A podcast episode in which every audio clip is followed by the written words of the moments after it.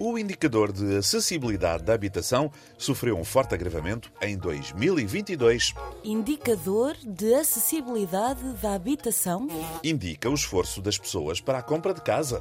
Neste momento, são precisos quase 10 anos de rendimento disponível para adquirir uma casa de 100 metros quadrados. 10 anos se o rendimento disponível fosse todo para a habitação. Mas, como não é, as pessoas demoram muito mais tempo até conseguir pagar a casa. Tanto tempo que a vida disponível pode não chegar.